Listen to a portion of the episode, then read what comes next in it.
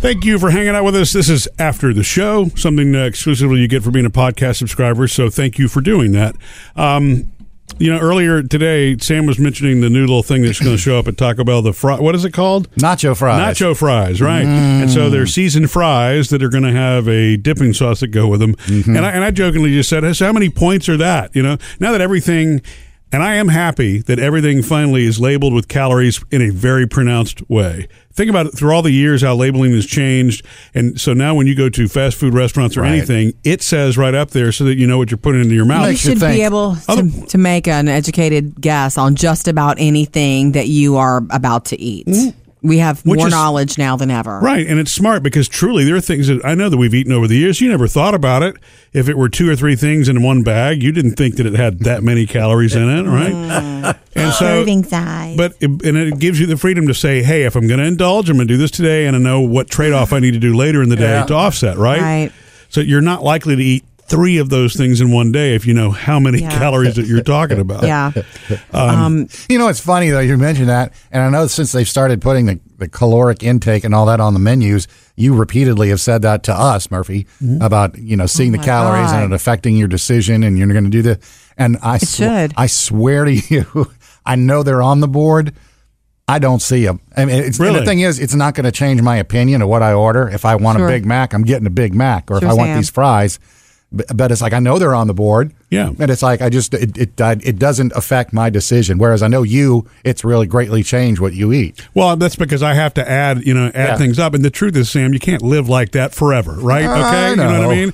And there are people, you know, in the world who unfortunately need to see that because Yeah. they're eating that way three and four times a day. It's not like you're going and grabbing that every day, three times a day, Right. And so it, it's it really is important education because we are, and I'm not going to get too serious about this. It's about Obesity sounds like a lecture. No, I'm saying obesity in America is is a result of that of not thinking of the things in bags and boxes and whatever, mm-hmm. and just constantly having you know a food mm-hmm. source in front of us. It's a it's it's a problem that needs to be addressed.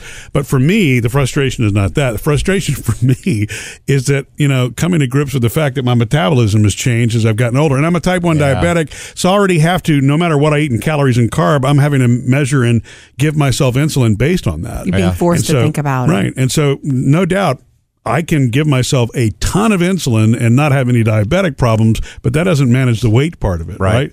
So, um, but it, I used to be able to eat very differently, and I can't now because it sticks to me. Or I could cut back slightly, boom, and it would come right off. That's not happening now. So I'm really having to go, okay, how many calories do I really want to have in this meal in this setting? And then if I do have that much, I'm sure I'm like you. I'm not going to, if it's something I want, I'm going to get it. Yeah. But later in the day, I'm not going to be able to do that same thing. I can't go get a fistful of M and M's later that night if I've decided to spend 2,000 calories in, you know, in, in a lunch, right? Yeah. the metabolism thing is the reason I started um, really watching it in December and changing a lot. And I've lost about 12 pounds. That's Wow. awesome, Jodi. I I- say 12 because I don't trust our home scale. I only trust my doctor's office scale because it's the one that I hate. And it's the one that made me go in December, um, oh, what happened here? Yeah. When I went to the doctor, I also had, I, I said, I need a minute before he started asking me how I was feeling. Like, I need a minute with what she just told me on the scale. Yeah. And so, Really? So you didn't tell me that. I knew I that. did. I you were tell really you. were really disciplined. You know, in December, I was so proud of that. Before you know the holidays, but I, I knew that it. I knew that it affected you, but I didn't know it was like. yeah, whoa, that's what made me back. go, I, I, okay, I need to, I need to change something and figure out what I'm doing wrong here. And, um, so I'm not, I'm snacking. I'm eating every, I'm eating three meals a day and I'm snacking, but the snacks are only fruit or veggies or something really good. And I had to change my coffee game. You know, I'm, I'm a coffee person. I can, Yeah. I love coffee and I was drinking lattes with milk and, and all that. And I had to change that, um, to, and I did, I don't drink it black. I switched to like unsweetened almond milk. Mm-hmm. And that's so, it's like 30 calories for a cup. Does it still taste good? It stays, tastes I love great to almond me. milk, yeah. It tastes great to me. So I had to change those things without. I didn't. I wasn't going to go to just black coffee. Yeah. I still want, but I can't get the fancy drinks anymore. Probably because of you know metabolism and all that. So I've had to make a lot of changes, but they do work. They do work, but you got to watch everything. You know, everything counts. So mindless eating has to go away. And I was guilty of that too. In the afternoon, start stressing, walking around, I've always have snacks in the car because of the girls, mm-hmm. because of our girls. When I pick them up from school, I have snacks for them. Well, I can't mindlessly eat their snacks with them anymore because their snacks. Well, you're talking about little teenagers' bodies. They can eat whatever they want. Yep.